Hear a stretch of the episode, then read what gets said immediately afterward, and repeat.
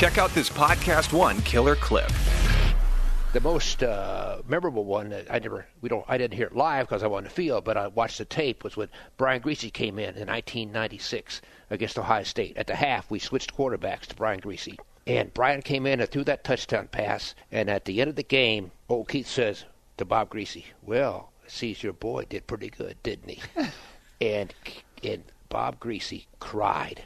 It was such a great thing to watch. I mean, to see him do your your son, and then to come out the next year in 1997. Bob Griese was the quarterback at Purdue, took him to the Rose Bowl. Bob Griese was the quarterback of the Miami Dolphins, and they went undefeated. Brian Griese comes to Michigan. He wins the national championship, beat, wins the Rose Bowl, and also uh, he had just a great time while he was here, and I really enjoyed that. To hear more, click on the full show link in the Podcast One app or go to podcastone.com.